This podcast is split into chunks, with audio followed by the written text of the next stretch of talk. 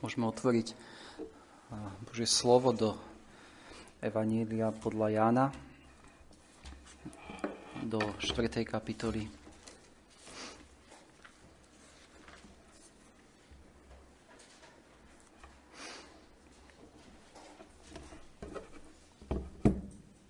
Verím, že dnes ráno sme všetci prišli na toto miesto, aby sme uctievali Pána Boha. A keď Pán Boh stvoril tento svet a všetko bolo dokonalé, všetko stvorenstvo uctievalo Boha. Adam s Evou prirodzene chválili Boha za všetko, čo im dal, ako sa o nich staral. Bolo to niečo, čo išlo z ich srdc. Avšak vieme, že hriech toto všetko zničil.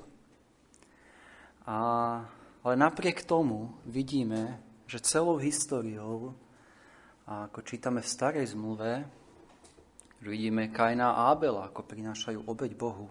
Vidíme, že celou históriou je Pán Boh uctievaný. Je uctievaný predtým, ako vôbec bol svetostánok. Potom vidíme, ako je uctievaný cez rôzne symboly, obrazy svetostánku. Potom prichádza chrámové uctievanie. A potom vidíme uctievanie Boha v cirkvi Pána Ježiša Krista. A čítali sme dnes v zjavení Jána, že uctievanie bude hlavnou náplňou tých, ktorí budú v nebi. Takže vidíme obrovskú dôležitosť uctievania. A Bohu patrí naša láska, naša poslušnosť a rovnako naša úcta. To, aby sme ho uctievali, lebo nás stvoril, lebo nás vykúpil v Pánovi Ježišovi. Je hodný nášho uctievania za jeho činy, za jeho charakter, kým je Boh. Takže Boh je hodný našej úcty a chvály a našou najväčšou povinnosťou je dávať Bohu slávu a uctievať ho. A Boh si želá, aby bol uctievaný. A miluje to, keď je uctievaný na verejných zhromaždeniach. V Žalme osemdesiatsedem dva čítame: Hospodín miluje brány Siona viacej než všetky príbytky Jakobove. A rovnako poznáme verš so Židom desať dvadsaťpäť, keď Pavol hovorí: neopúšťajte svojich zhromaždení. Takže to naša najväčšia povinnosť uctievať Boha. A nielen povinnosť, ale on je toho hodný. Preto by sme ho mali uctievať. A keď sa pozrieme na, na text, ktorý sme dnes čítali z Evanjeliu Jána zo štvrtej kapitoly, vidíme tam, že potom, ako Pán Ježiš konfrontoval ženu Samaritánku s jej hriechom, keď jej povedal, a na to jej povedal Ježiš: id zavolaj svojho muža a prídi sem. A žena odpovedala, riekla mu: nemám muža. A ďalej Pán Ježiš hovorí: alebo si mala päť mužov a ten, ktorého máš teraz, nie je tvoj muž. To si povedala pravdu. A vtedy žena Samaritánka hovorí: Pane, vidím, že si ty prorok. Vidíme, že žena je konfrontovaná svojim hriechom a niečo sa láme v živote tejto ženy. Zrazu táto žena si uvedomuje, že ten, kto s ňou hovorí, nie je obyčajný Žid, ale je to prorok, je to niekto, kto vie a to, čo nikto iný možno nevedel. Ale pozrime sa ďalej, že po tomto, čo je konfrontovaná, prechádza k téme vonkajšej formy náboženstva. Ďalší verš čítame: naši otcovia sa modlievali na tomto vrchu a vy hovoríte, že v Jeruzaleme je miesto, kde je treba sa modliť. Čakali by sme, že potom, ako ju Pán Ježiš konfrontuje s hriechom, začne sa pýtať, ako môže byť odpustený môj hriech? Ako môže mať večný život? Avšak vidíme, že jej otázka smeruje k tomu, či je správne, ako uctievajú Boha Samaritáni, alebo ako ho uctievajú Židia. A možno z vlastnej skúsenosti viete, že toto je častá reakcia neobrátených ľudí, keď ich konfrontujete s pravdou Evanjelia. My by sme veľmi radi čakali, keď im povieme evanjelium, že zaznie tá otázka, ako môžem byť spasený, ale častokrát tá otázka je, že začnú alebo odbočia k téme foriem alebo vonkajších prejavov pri, uctiev, pri uctievaní. Začnú sa spýtať, či je liturgia správna, ako chodia kňazi oblečení. Pýtajú sa, či používate na zhromaždení orgán a či sa chodíte spovedať, či klačíte alebo stojíte. Pýtajú sa, kde to uctievate, v ktorom kostole. A ako často bývajú bohoslužby. A možno sa s tým stretli, ale častokrát toto sú prvé otázky a, ľudí a začnú sa zaoberať tým vonkajškom, tou formou. A vidíme, že niečo podobné sa pýta a, táto žena. Nemáme v Biblii napísané, ani nevieme, či táto otázka bola kvôli tomu, že by chcela odviesť pozornosť od jej hriechu. Ja si skôr myslím, že nie. Skôr si myslím, že potom, ako ju Pán Ježiš konfrontoval, bola zmetená, mala skutočný záujem poznať pravdu, ale to, čo v jej mysli bolo, že čo je pravda, sa spájalo s vonkajšou formou uctievania. Či Samaritáni uctievajú správne, alebo Židia uctievajú správne. A preto hovorí vo verši dvadsať, naši otcovia sa modlievali na tomto vrchu. Vidíme, že Samaritánka sa obracia na tradície, ktorými ktorých bola vychovávaná, naši otcovia, ktoré boli teda v jej kultúre. Naši otcovia to robili takto. A častokrát ľudia, s ktorými sa rozprávame, vieme, že sú veľmi, veľmi ovplyvnení a upätí na tradície, v ktorých boli, v ktorých vyrastali. Ale v našej rodine sa to robilo takto. Ja som bol vychovávaný takto. A, ale vidíme tu Pána Ježiša, ktorý túto ženu privádza k pravde. A, a rovnako my by sme mali byť pripravení vysvetliť ľuďom, ktorí sa pýtajú, napríklad, ktorá cirkev je tá správna, je tu veľa cirkví, každá povie o sebe, že je tá správna, ktorí uctievajú správne. Je správne chodiť do kostola, alebo môže byť Boh uctievaný aj v prenajatých priestoroch, alebo dokonca v obývačke u niekoho doma. Možno sa ľudia začnú pýtať, prečo majú tam, kde uctievajú hudobnú skupinu a tam majú orgán a tam dokonca spievajú bez akéhokoľvek doprovodu. Prečo tam sa spievajú moderné piesne a tam sa spievajú iba hymny a tam sa spievajú dokonca iba žalmy. Prečo tam stoja, prečo tam sedia. Sú to otázky, ktoré ľudia dávajú, ale my by sme ich mali vedieť, rovnako ako to Pán Ježiš urobil v našom texte, naviesť na to, čo je podstatou. Čo je podstatou uh, uctievania. A Pán Ježiš uh, v tomto texte vysvetľuje, že otázka miesta uctievania, lebo toto bolo pre ženu dôležité. Máme uctievať ako Židia, alebo ako Samaritáni. Kde má byť uctievaný, na ktorom mieste? A Pán Ježiš jej hovorí, ver mi, ženo, že ide hodina, keď ani na tomto vrchu, ani v Jeruzaleme nebudete sa modliť Otcovi. Iba maličkú poznámku, že to slovo modliť sa v tomto texte je lepšie preložiť uctievať. Aj v gréčtine je to slovo uctievať. Hej, takže keď čítame v tomto texte o, o, o, o modlitebníkoch, tak hovoríme o uctievačov, aby, sme, aby, aby nás to neplietlo. Takže Pán Ježiš vysvetľuje, že otázka miesta uctievania, to znamená, ako vieme, Židia chodili trikrát do roka do Jeruzalema, aby uctievali. A otázka ďalších ceremonií, ktoré boli pod starou zmluvou späté s uctievaním, stráca príchodom evanjelia dôležitosť. A Kristus pod evanjeliom nastoluje uctievanie v cirkvi, kde cirkev bude môcť na každom mieste pristupovať k Bohu, kde nebude žiadna chrámová služba, kde nebudú kňazi, obete pri oltároch, ale bude to niečo nové. A preto Pán Ježiš hovorí, ale ide hodina a je teraz, keď praví uctievači budú uctievať Otca v duchu a v pravde. Takže prvá vec, ktorú Pán Ježiš učí túto ženu Samaritánku, je, že, že, že uctievanie pod evanjelium nebude viazané na konkrétne miesto. A ďalšiu dôležitú vec, čo tu Pán Ježiš robí v tomto texte, je, že robí rozdiel medzi pravými uctievačmi a falošnými uctievačmi, ktorí mali iba vonkajšiu formu uctievania. Čítame vo verši dvadsaťtri, ale ide hodina a je teraz, keď práví uctievači budú uctievať Otca v duchu a v pravde. Vidíme, hovorí o pravých uctievačov, čo znamená, že existujú aj falošní uctievači. A Pán Ježiš v tomto texte robí tento rozdiel.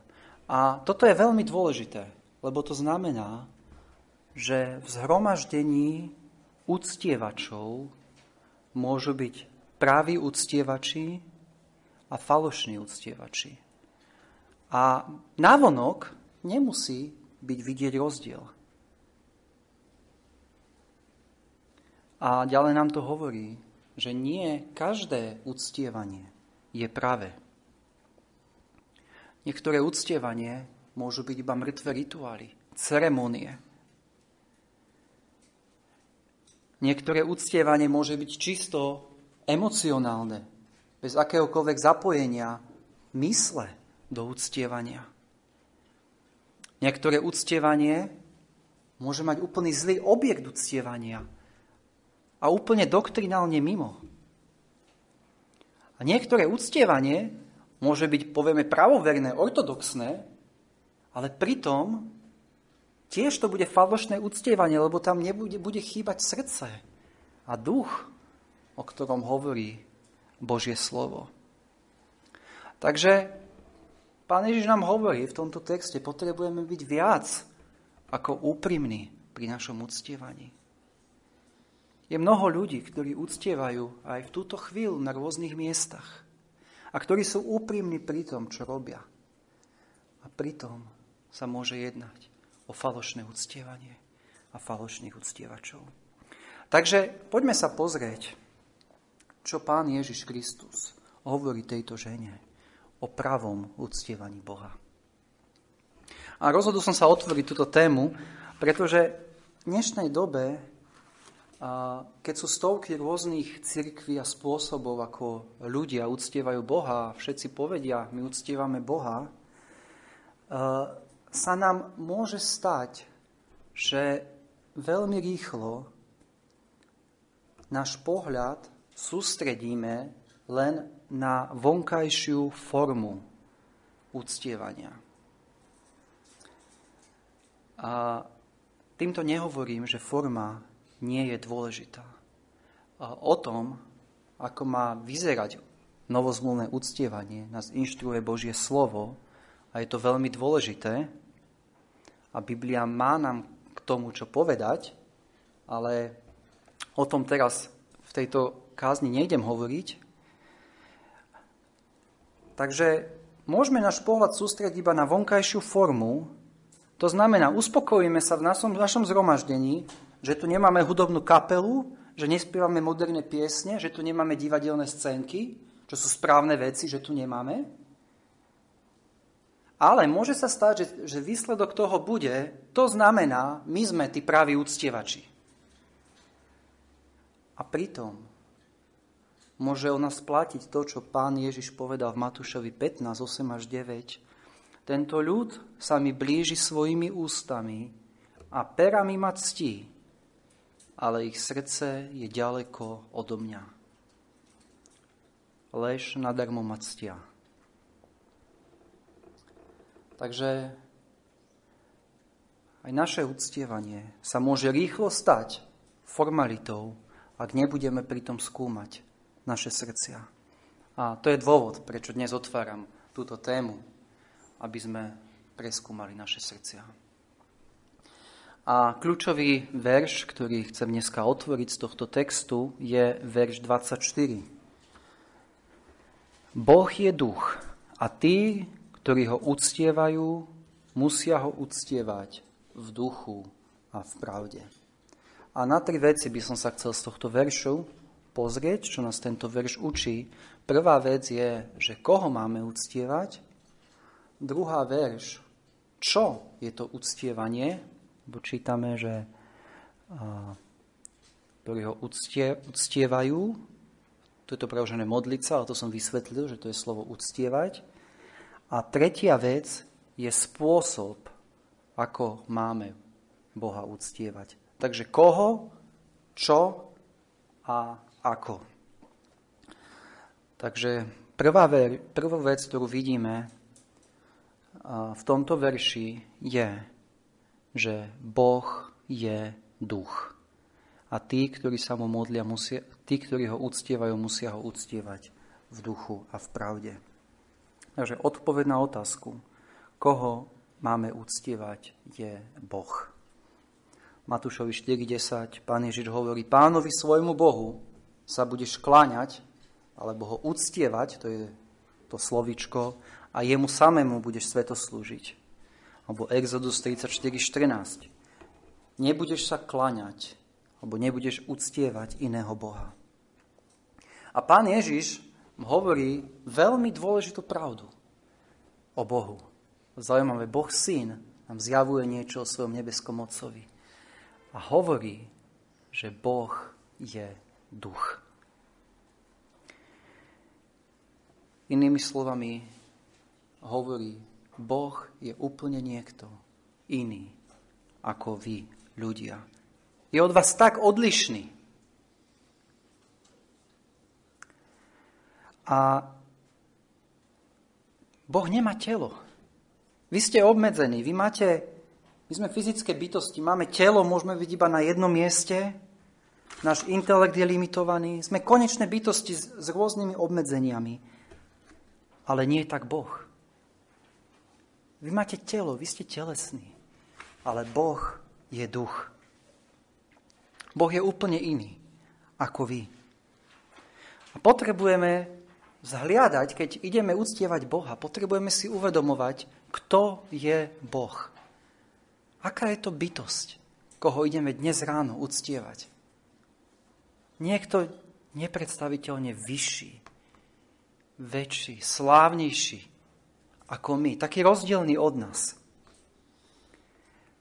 A naše uctievanie bude také, ako budeme vidieť Boha, ktorého uctievame. Ak budeme mať nízky pohľad na Boha, naše uctievanie bude vždycky nízke. A čím väčší budeme mať pohľad na objekt, ktorý uctievame, tak tým naše uctievanie bude väčšie. Preto je dôležité začať tým, koho uctievame. A to, že Boh je duch. A je tu napísané, Boh je duch s malým d. Tu nehovorí o tom, že ako Boh duch svätý, ale malé d ako duch, ako protiklad tela, ktoré, má, ktoré máme my ako ľudia. Čo to znamená, že Boh je duch? By sa dalo o tom veľa, poviem možno pár poznámok. Znamená to, že keďže je duch, Boh je neviditeľný. Preto Boha nevidíme, keď ho uctievame. Chodíme vierou a nevidením. To je dôležitá pravda. Že Boh je duch, je neviditeľný a predsa ho môžeme uctievať. Stále Boh. Nepotrebujeme si robiť obrázky, zobrazovať Boha, aby sme ho videli. A je to hriešne. Ale on je neviditeľný, on je duch. A keď niekto povie, že videl Boha, tak klame a má falošné náboženstvo. O Boha nikto nikdy nevidel, lebo je duch, lebo je neviditeľný. Kolosenským jedna pätnásť čítame, ktorý je obrazom neviditeľného Boha. Pavol to píše priamo. Boh je neviditeľný. Po druhé to, že Boh je duch, znamená, že Boh je všade prítomný. Keby mal Boh telo, mohol by byť iba na jednom mieste, ale tým, že je Boh duch, znamená, že nemá žiadne obmedzenie. Môže byť všade. A Boh môže byť na tomto mieste teraz prítomný, keď sa tu stretávame, je rovnako prítomný v iných miestach, sveta, kde ho Boží ľud uctieva. Žalm stotridsaťdeväť čítame, ako Dávid hovorí: Kam by som zašiel od tvojho ducha? Alebo kam by som utiekol pred tvojou tvárou? Keby som vystúpil na nebesia, tam si ty. Keby som si poslal, poslal v hrobe, hľa, i tam si. Keby som vzal krídla rannej zory, aby som zaletel a býval pri najďalšom mori, i tam by ma sprevadila tvoja ruka a pochytila by ma tvoja pravica.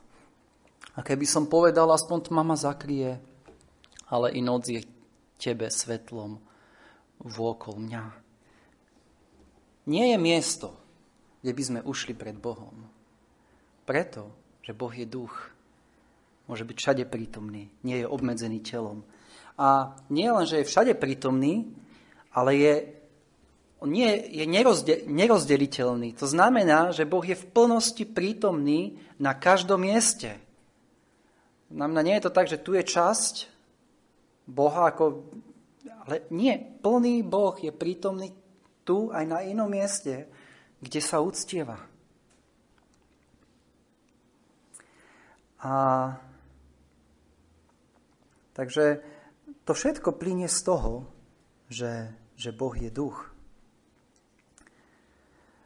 A hovoríme, že uctievame Boha, znamená to, že uctievame Boha, ale rovnako ako uctievame Boha Otca, uctievame Boha Pána Ježiša Krista a rovnako Ducha Svätého. Efeským dva osemnásť čítame: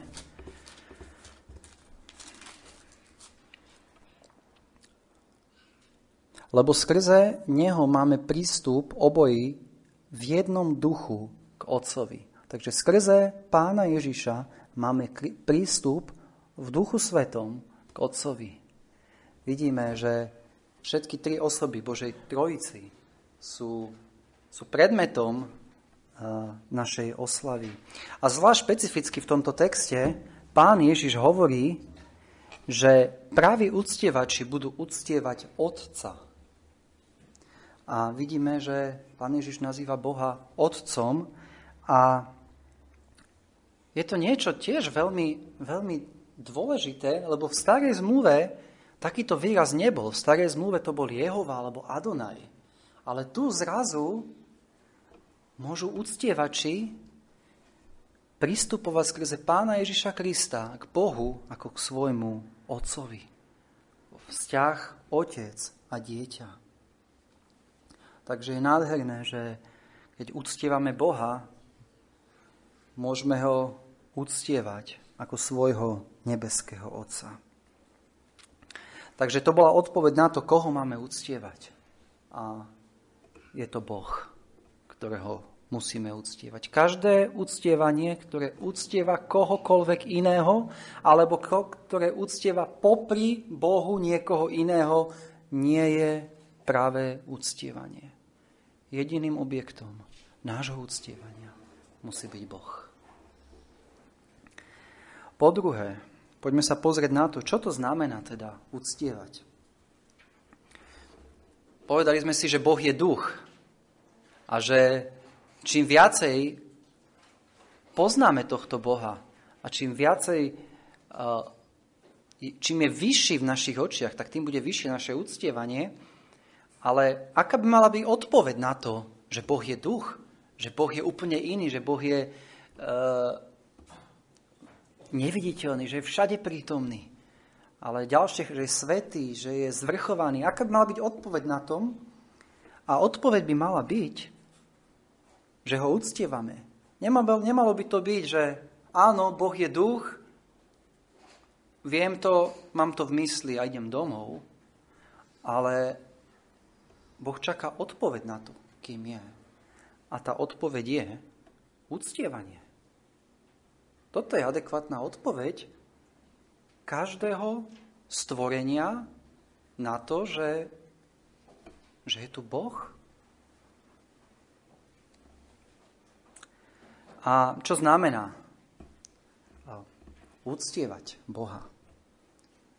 v samotnom slovičku máme, je, že je to zdávať úctu, pripisovať Bohu česť, ktorá mu patrí.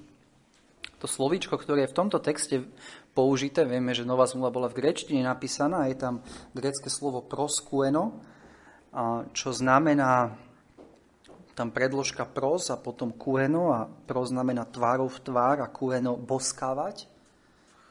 To znamená vyjadrovať emócie, lásku. Takže uctievať znamená vyjadrovať lásku, emócie tomuto Bohu. V hebrejčine je slovo použité na uctievanie sebomaj, čo zase hovorí o bázni alebo klaňaní sa. Takže je veľmi ťažké úplne presne preložiť a to slovíčko uctievať, ale tieto významy má.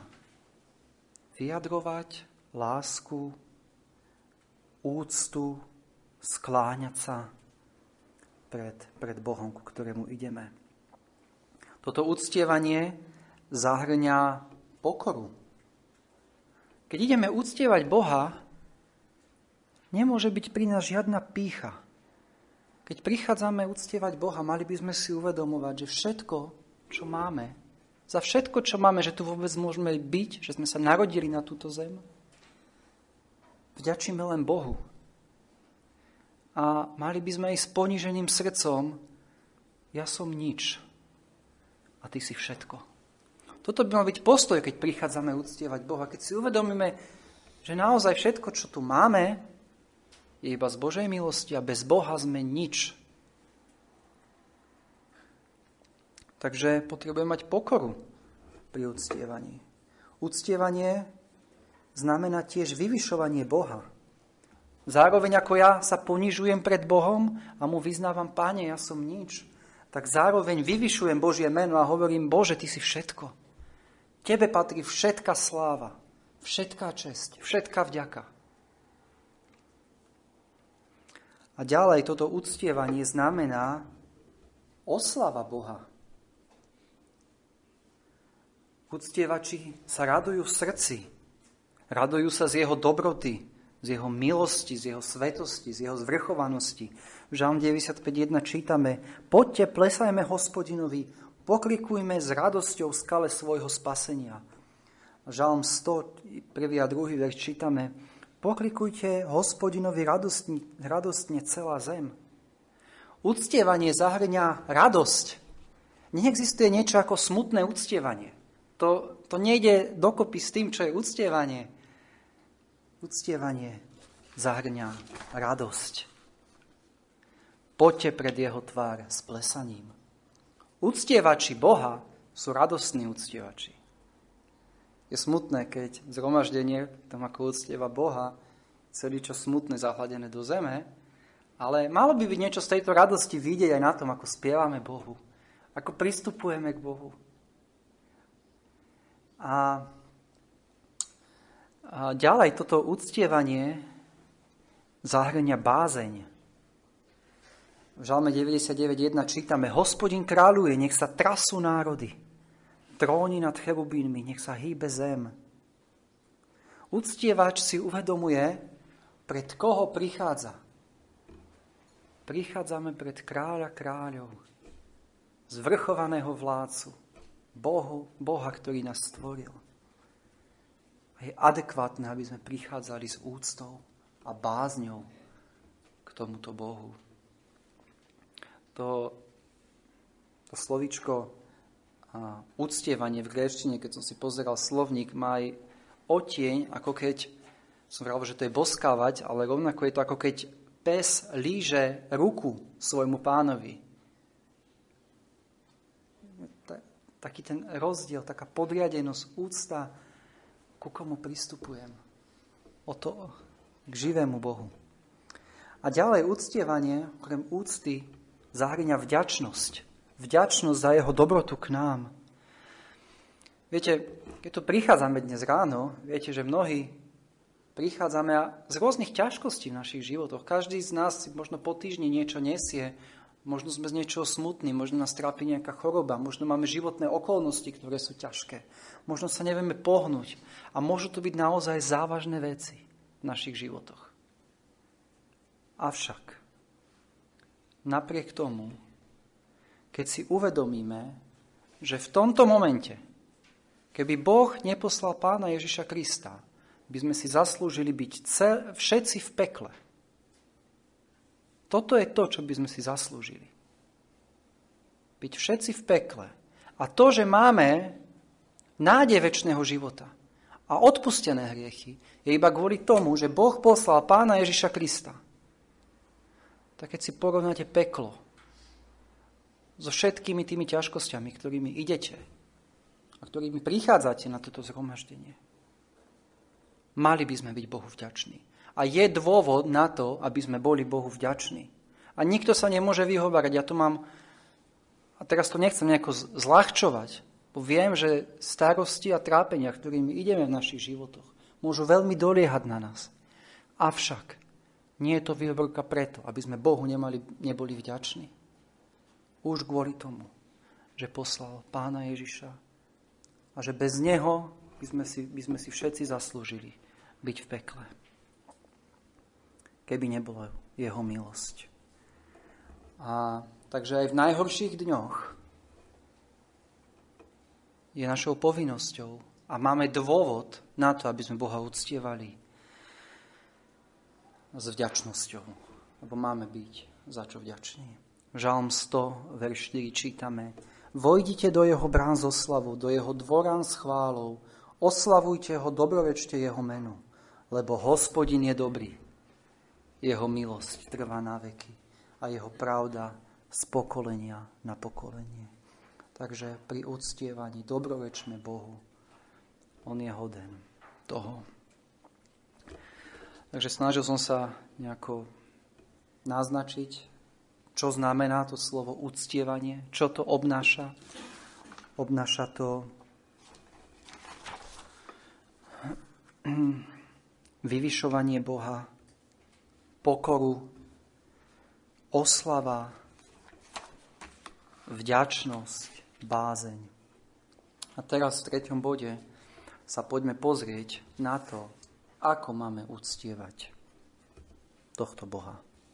Vo verši dvadsaťštyri čítame: Boh je duch, a ktorí ho uctievajú, musia ho uctievať v duchu a v pravde. Je to, je to slovíčko musia. A toto slovíčko nám hovorí o nevyhnutnosti. Inými slovami, Pán Ježiš hovorí: buď budeš Boha uctievať takto, alebo tvoje uctievanie bude falošné. Jediné uctievanie, ktoré Boh akceptuje, je to, ktoré máme v tomto verši. Budú ho uctievať v duchu a v pravde. Čo to znamená? Poďme sa pozrieť najprv na to slovičko v duchu. A je to slovičko duchu s malým d. To znamená opäť, nehovorí to o duchu svetom. Aj keď samozrejme, ak mám uctievať Boha, musím byť na to zmocnený svätým duchom. Ale to slovičko duch nehovorí o duchu svetom. Toto slovičko duch je synonymum, alebo hovorí o našom vnútri. O našom srdci, o našej duši. Myslí na nášho vnútorného človeka. To, čo je tá hlboká duchovná podstata v našich životoch. Takže Pán Ježiš hovorí: ak chceš byť pravý uctievač, musíš uctievať zo srdca, zvnútra, čo zahŕňa našu myseľ, naše srdce a našu vôľu. Takže uctievanie má pôvod v hĺbke našich duší. Preto som povedal, že môžeme byť pri uctievaní telom prítomní, ústami spievať piesne a pritom naše srdcia a naše mysle môže byť úplne niekde inde. Ak to je takto, tak to nie je uctievanie Boha. V Ezechielovi tridsaťtri tridsaťjeden čítame: a prichádzajú k tebe, ako prichádzava ľud, a sedia pred tebou ako môj ľud a počúvajú tvoje slova, ale ich nečinia, lebo svojimi ústami konajú ľúbezné veci, ale ich srdce ide za mrzkým ziskom. Vidíme, čo Pán Boh hľadá u týchto ľuďoch. Je správne, že prichádzajú. Je správne, že počúvajú Božie slovo. Ale to, čo Boh hľadá pri uctievaní, je srdce. A častokrát Boh nám povie, chcem tvoje srdce, a, ale my čo urobíme je, že zaspievame piese našimi ústami. Viete, dať srdce a mať srdce pri uctievaní je o mnoho ťažšie, ako robiť iba vonkajšie formy náboženstva. Je o mnoho ľahšie si klaknúť na zem, o mnoho klakš- ľahšie odrecitovať Oče náš, ako dať Bohu srdce pri tom, ako ho uctievame. Ale Boh chce naše srdce. Takže, keď to mám jednoducho povedať, uctievať v duchu znamená, že toto uctievanie pôjde z nášho vnútra, z nášho srdca. A, a druhá vec, ktorú tu máme, je, že má byť v pravde. To znamená, má byť podľa Boha, podľa učenia Biblie. Máme uctievať Boha tak, ako si praje. Boh určuje spôsob, ako má byť, určo- ako má byť uctievaný, nie človek. Preto my nemáme žiadne právo uctievať Boha spôsobom, ktorý si my vymyslíme, ale musíme sa pýtať, Bože, ako si praješ ty byť uctievaný, a tak Boha uctievať. Viete, môžeme byť, ako som povedal, úprimní v našich srdciach, ale pokiaľ to nie je v pravde, nie je to práve uctievanie. A v pravde tiež znamená uctievať Boha jedine skrze Pána Ježiša Krista. Pán Ježiš povedal, ja som cesta, pravda a život. Nik nepríde k Otcovi, ak len nie skrze mňa. Takže ak máme mať práve uctievanie v pravde, to uctievanie sa musí diať skrze jediného prostredníka, ktorého Boh určil, a to je Pán Ježiš Kristus. Vieme, že stará zmluva nám to ukazovala v rôznych obetiach, kde bola vylievaná krv, a tieto všetky obete ukazovali, že musí tu byť obeť. A Boh si vyhliadol baránka a tým baránkom je Pán Ježiš Kristus. V Timoteovým dva päť, prvý Timotea dva päť čítame, lebo je jeden Boh a jeden aj prostredník Boha a ľudí, človek Kristus Ježiš, ktorý dal sám seba ako výmene za všetkých, svedectvo vo svojich časoch. Jeden prostredník Boha a ľudí, človek Kristus Ježiš. Preto, ak ktokoľvek chce pristupovať k Bohu cez iného prostredníka, cez Máriu. Môžeš byť akokoľvek pritom úprimný. Je to falošné a modlárske uctievanie, lebo toto uctievanie nie je v pravde. Avšak rovnako môžeš byť v doktrinálne zdravom zbore. Avšak pokiaľ tvoj duch nie je zúčastnený, tvoje srdce nie je zúčastnené pri uctievaní. Nie je to práve uctievanie. A vidíme, ako sme čítali v Zjavení Jána v piatej kapitole, že uctievanie sa deje prostredníctvom slov. Slovami uctievame Boha. V dnešnej dobe častokrát si mnohí spájajú uctievanie s hudbou, zvlášť, zvlášť v modernom evangelikalizme, ale aj v iných, iných cirkvách. A sa hovorí uctievanie, hneď je to hudba, hudobná, kap, hudobná kapela. Avšak hudba nie je uctievanie. Hudba jednoducho nám iba pomáha pri uctievaní. Ale už je tam uctievanie a hudba nám pomáha uctievať Boha. A ak je to správna hudba, Kto je zlá hudba, tak kazí to uctievanie. Ale uctievanie nie je o hudbe. Uctievanie je o slovách, o pravde, ktorá je v Božom slove. A rovnako uctievanie pravde znamená, že musí byť do toho zapojená naša myseľ. Inými slovami, musíme vedieť, čo tu robíme. Musíme vedieť, koho uctievame, za čo ho uctievame. Preto Pán Ježiš povedal žene Samaritánke, vy uctievate a neviete čo. My uctievame a vieme čo, lebo spása je zo Židov. Takže uctievanie musí byť racionálne, naša myseľ musí byť pritom zapojená. Nemôžeme, že vypneme myseľ a budeme ako v nejakej sekte. Nie, keď uctievame, naša myseľ je pritom zúčastnená. A vieme, čo uctievame. Takže na niektorých miestach to môže byť všetko o duchu a nie je tam žiadna pravda. A to je iba fanatizmus a mysticizmus. Ale inde môže byť pravda, ale nie je duch. A v tom prípade je to iba mŕtva ortodoxia, bez života. Sedím, vypočujem si doktrínu, robím si poznámky, ale je to úplne mimo môjho srdca. Žiadna odpoveď, žiadna zmena mysle, žiadna zmena vôle. Ale poviem, bol som v zdravom zbore uctievať. Ale pravda by mala rozpra- rozplameňovať naše srdce. Poznáte ten príbeh o emauských učeníkov. Čítame, ako povedali potom, ako im Pán Ježiš vysvetľoval písma, či nehorel, nehorelo v náš naše srdce, keď nám hovoril o ceste a keď nám otváral písma? Vidíme, je to pravda Božieho slova, ktorá by mala rozplameňovať naše srdce.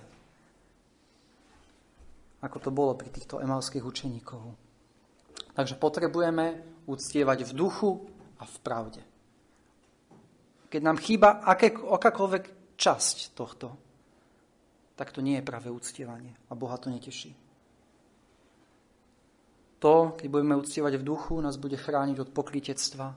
Keď budeme uctievať zároveň v pravde, bude nás to chrániť od modlárstva. Takže práve uctievanie sa musí dotýkať našich srdc a svedomí. Práve uctievanie nás má viesť k pokore a uvedomovanie si našej hriešnosti. Práve uctievanie nás musí viesť do hlbšieho spoločenstva s Pánom Ježišom. A práve uctievanie nás musí viesť tomu, že hlbšie poznávame seba a Boha. A musí viesť k väčšej svetosti v našich životoch. G C Ryle povedal, že práve uctievanie na verejnosti má následok lepšieho kresťana v súkromí. A to by malo platiť, ak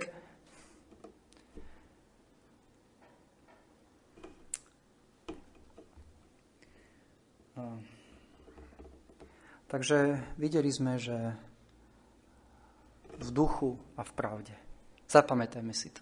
Keď ideme uctievať Boha, uctievame Boha skrze Pána Ježiša Krista. A toto uctievanie je v duchu a v pravde. Ak tam chýba akákoľvek z týchto zložiek, nie je to práve uctievanie. Viete, pre Boha je uctievanie veľmi dôležité. Vo verši dvadsaťtri čítame: Otec hľadá takých uctievačov, ktorí by ho tak uctievali. Vieš, možno si s ním dnes ráno prišiel, lebo chodíme tu každú nedelu, možno bez nejakého hlbšieho rozmýšľania.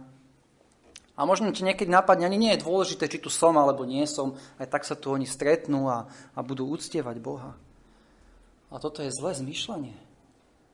Boh hľadá uctievačov. Bohu záleží na uctievaní. Boh stvoril tento svet a nás tak, aby sme ho uctievali. Aby sme ho neprestajne uctievali. Avšak hriech obral Boha o toto uctievanie. Ale je tu Boh, ktorý hľadá pravých uctievačov. A potrebujeme sa preskúmať.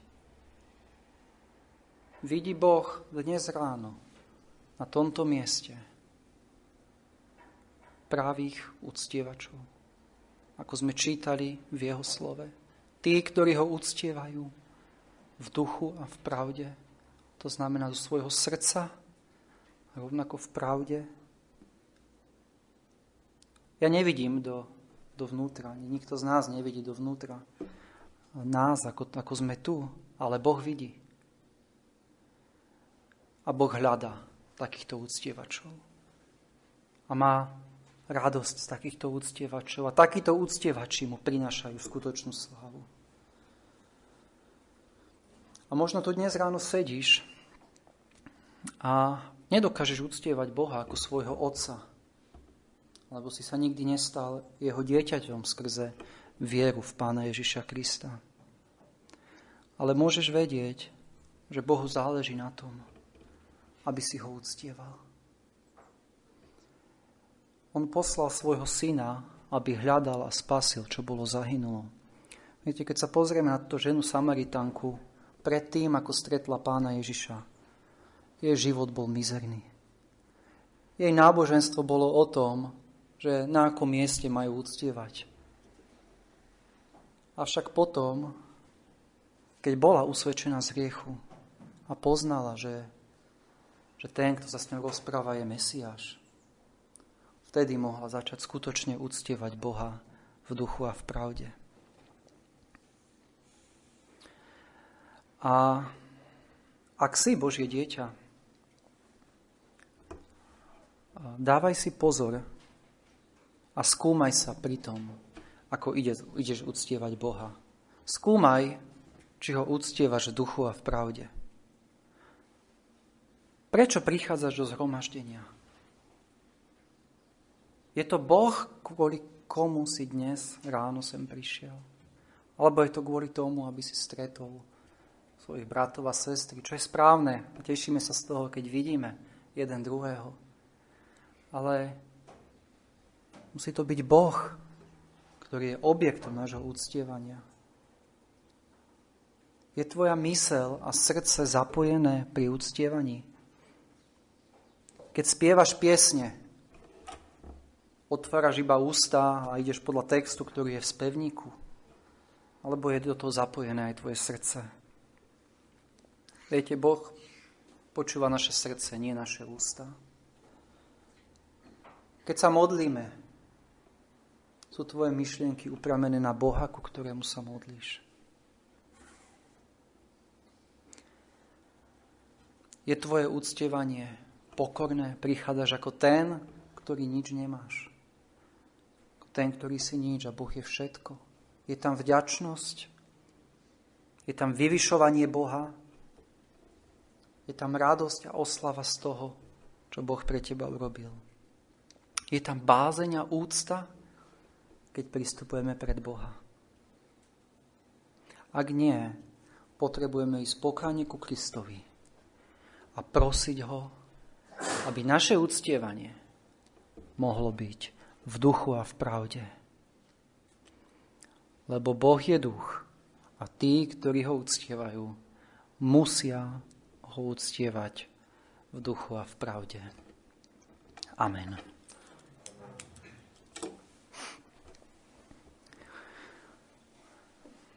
Oče nebeský, ďakujeme ti za tvoje slovo. Ďakujeme ti, Pane, že nám ukazuješ, čo je práve uctievanie. Ďakujeme ti, Pane, že mnohých z nás si vytrhol z falošného a márneho uctievania. A, Pane, ukázal si nám, že, Pane, ty hľadíš na srdce, ty nehľadíš na to, čo je pred očami. Pane, že ty chceš naše srdce, ty chceš, aby sme ťa milovali z celého srdca. A ty chceš, Pane, aby sme ťa uctievali v pravde, nie na základe názorov a výmysloch ľudí, na základe našich predstav, našich preferencií, ale, Pane, na základe toho, ako si to ty zjavil vo svojom slove a čo si ty praješ. Pane, a my dnes prichádzame k tebe a vyznávame Ti, Pane, ako často sme Ťa takto neúctievali. Ako často, Pane, naše mysle boli vzdialené od Teba, keď sme Ti spievali piesne, alebo počúvali slovo, alebo modlili sa k Tebe. Pane, prosíme, odpusť nám to. A prosíme, Pane, aby si z nás zdialil všetko pokrytectvo pri tom, ako Ťa prichádzame uctievať. Prosíme, Pane, pomáhaj nám. Prosíme, Pane, nech Ťa môžeme uctievať v duchu a v pravde. Amen.